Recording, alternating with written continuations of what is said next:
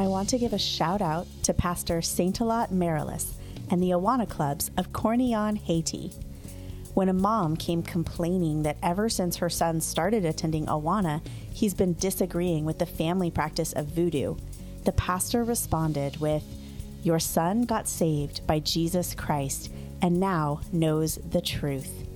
This boy told his parents about Jesus, they accepted him as their savior and burned all their voodoo belongings."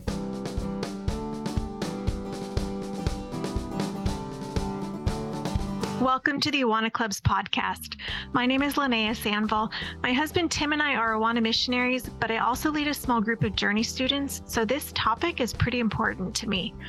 Club can be a hectic place full of distractions, and small group time is the time you get to have intentional face-to-face time with your clubbers. This is the part of club where discipleship can really thrive. Thanks for listening. We'll be right back.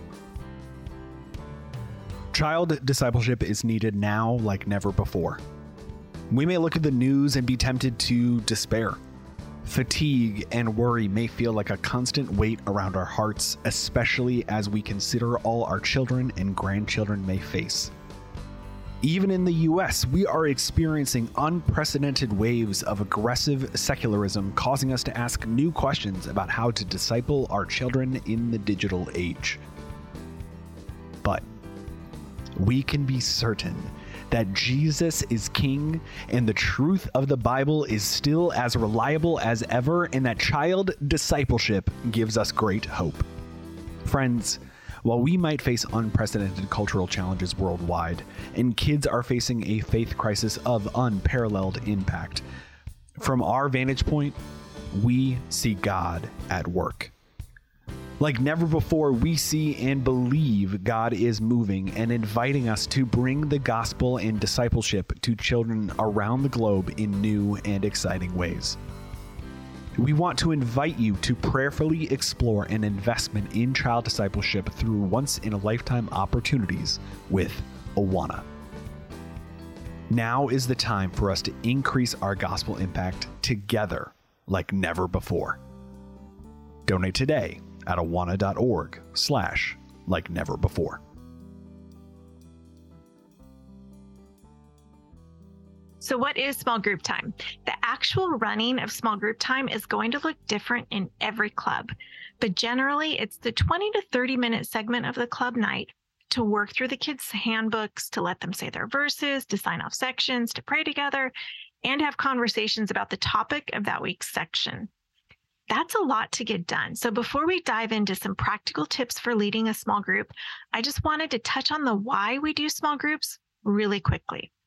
Number one, small groups create an environment where we can disciple kids. Practically speaking, small group time is the time to work through the handbooks with the kids, but hopefully your ultimate goal is to build relationships and to disciple those kids. Number two, small groups create a smaller community within a large community. Research shows that relationships are the necessary glue that helps kids grow a mature and lasting faith. Kids crave in-person and real-life relationships, especially after COVID. As you have a consistent and intentional community with your small group, you're creating an expectation in your clubbers that a faith community is an essential part of being a believer. And that's true even for the little guys. Number three, small groups are a safe place where questions about faith can be discussed. If we don't let kids ask their questions, they're going to find their answers somewhere else. We don't have to have all the answers, but in a small group, we can point them in the direction of truth, and we can work to find the answers together. Now, we know there's a lot going on every time you're at club, and there are some roadblocks that you're going to run into. Noise. It can get really noisy in a room. Maybe your space is too little, or maybe your room is just too big. There's consistency problems because of sickness or sports or vacations. Some kids have too much energy. Some kids don't have enough energy. Every kid is at a different ability level. Some kids just don't want to be there. And kids, maybe they don't come prepared and don't open their books until they're in club. We could keep going on and on and on. and every leader faces different challenges. But maybe you can relate to a couple of those. So what can we do to make those roadblocks feel more like speed bumps or even eliminate them completely? Remember, there's no magic formula or perfect plan, and we could spend hours talking about how to run a small group. But let's go through some really general tips and then some practical club-specific ones as well. As we talk through these tips, they're not in any particular order. And remember, every age is unique. Kids are one of a kind, and every leader is going to lead just a little bit differently. So number one, know your kids. How can you ensure that every child and student in your group feels truly known and cared for by you each week? It seems basic, seems obvious, but know your kids' names. Make eye contact with them when they walk in the room. Acknowledge them when they're going home at night. Be intentional about learning what makes each kid tick. Some of these kids are going through stuff at home or in school, and learning that's going to help you relate to them. Number two, actively listen to what they say. How can you help your kids feel like you are listening to what they're saying and not just the words that come out of their mouths? Do the kids in your group feel like you're talking at them or with them? This is really a skill to grow into. When you are listening to a kid, focus on the kid who's talking with you. Remember that your body language will communicate more than your words sometimes. If your arms are crossed, or if you're not looking in their eyes, or if you're focused on your paperwork, the kids are going to think that you aren't listening to them. Research also shows that it's not doubt or tough questions that erodes faith, it's silence that erodes faith. When something doesn't make sense, when they're asking a hard question, when they're acting a certain way, listen to their words, listen to their actions even, and look for what's going on behind what it is that they're saying. Number three, embrace the awkward. When you're in a small group, are you comfortable with silence, or do you seek to fill it right away? Their silence doesn't necessarily mean they're not engaged. They may just be thinking about what you've said.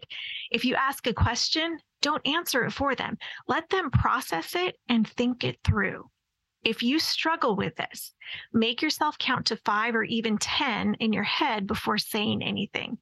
Embrace that awkward silence before filling it with words. Number four, prepare before you arrive.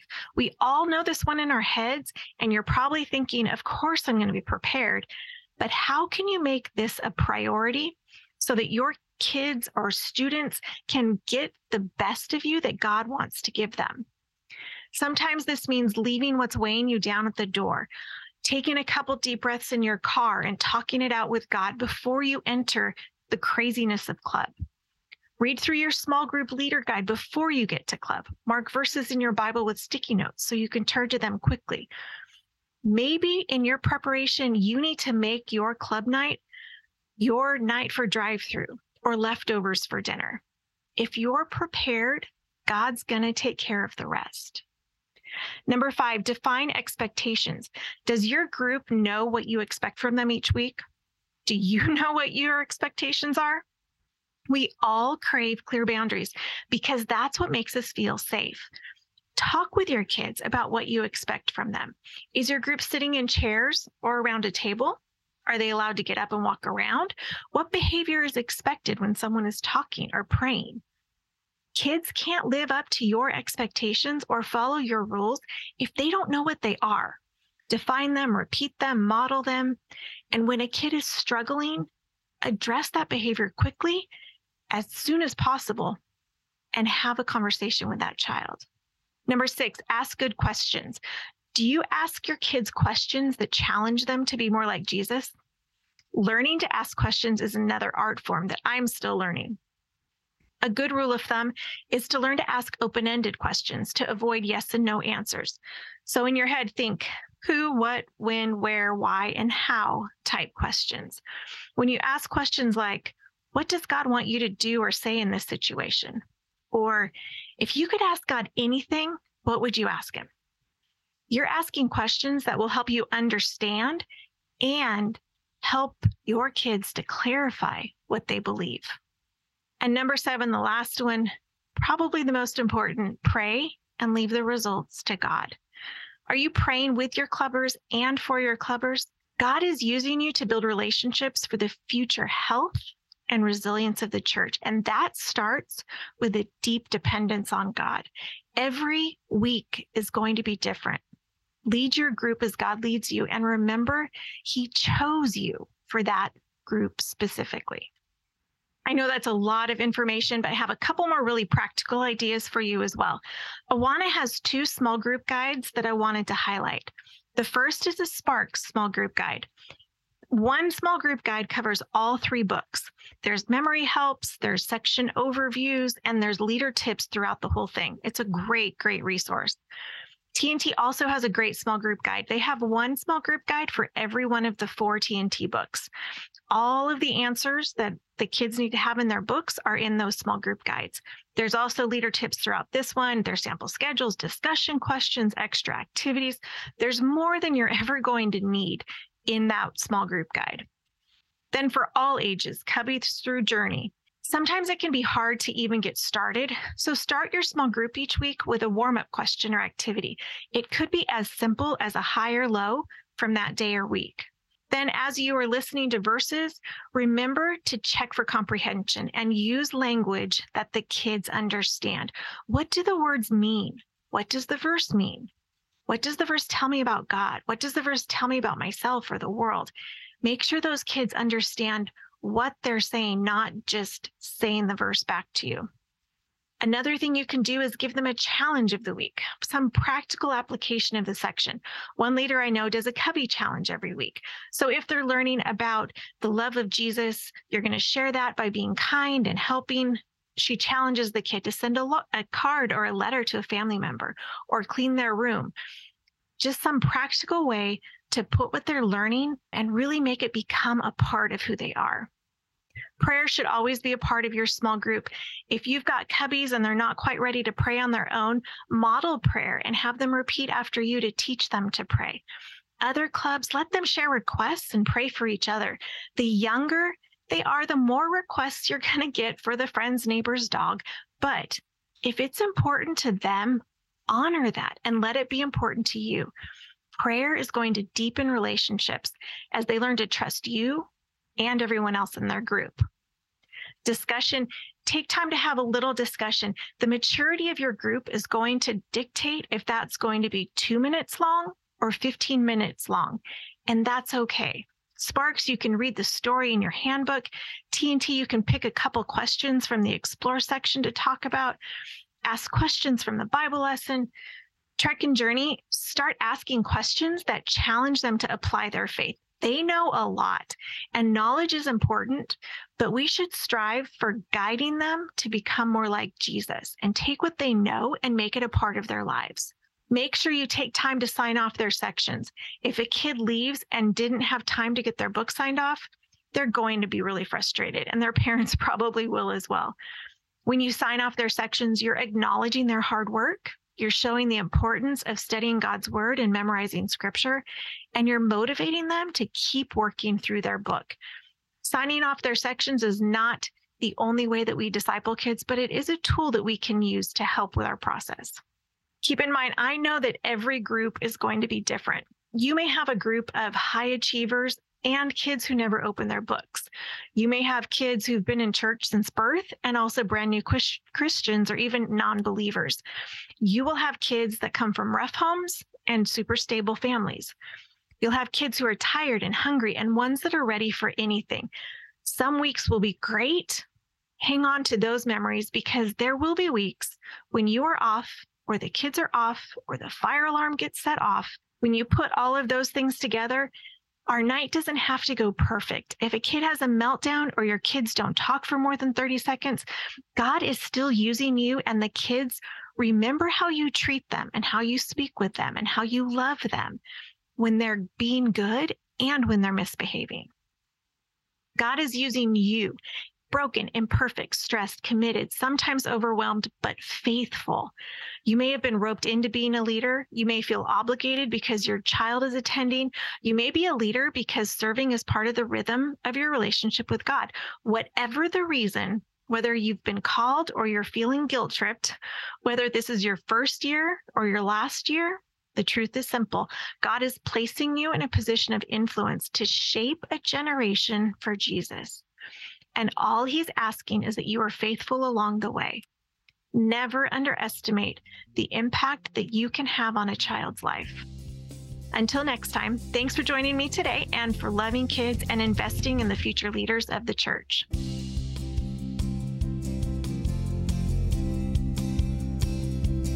Thanks for listening to the Awana Clubs podcast. The Awana Clubs podcast is a product of Awana Audio. All rights reserved. Your support and donations to the Awana ministry make it possible for us to partner with sixty-two thousand churches in over one hundred thirty countries. Check out the show notes wherever you're listening for more information about what was discussed in this episode, as well as more details about today's host and their ministry. If you like this episode, you'll also like the Child Discipleship Podcast, where new episodes drop every Thursday. Our theme song is Jackpot by Made to Be from their album, You Know a Better Way.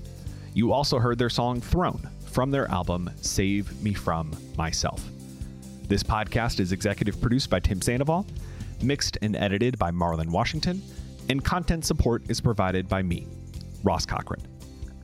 Thank you for listening. We'll talk to you next week.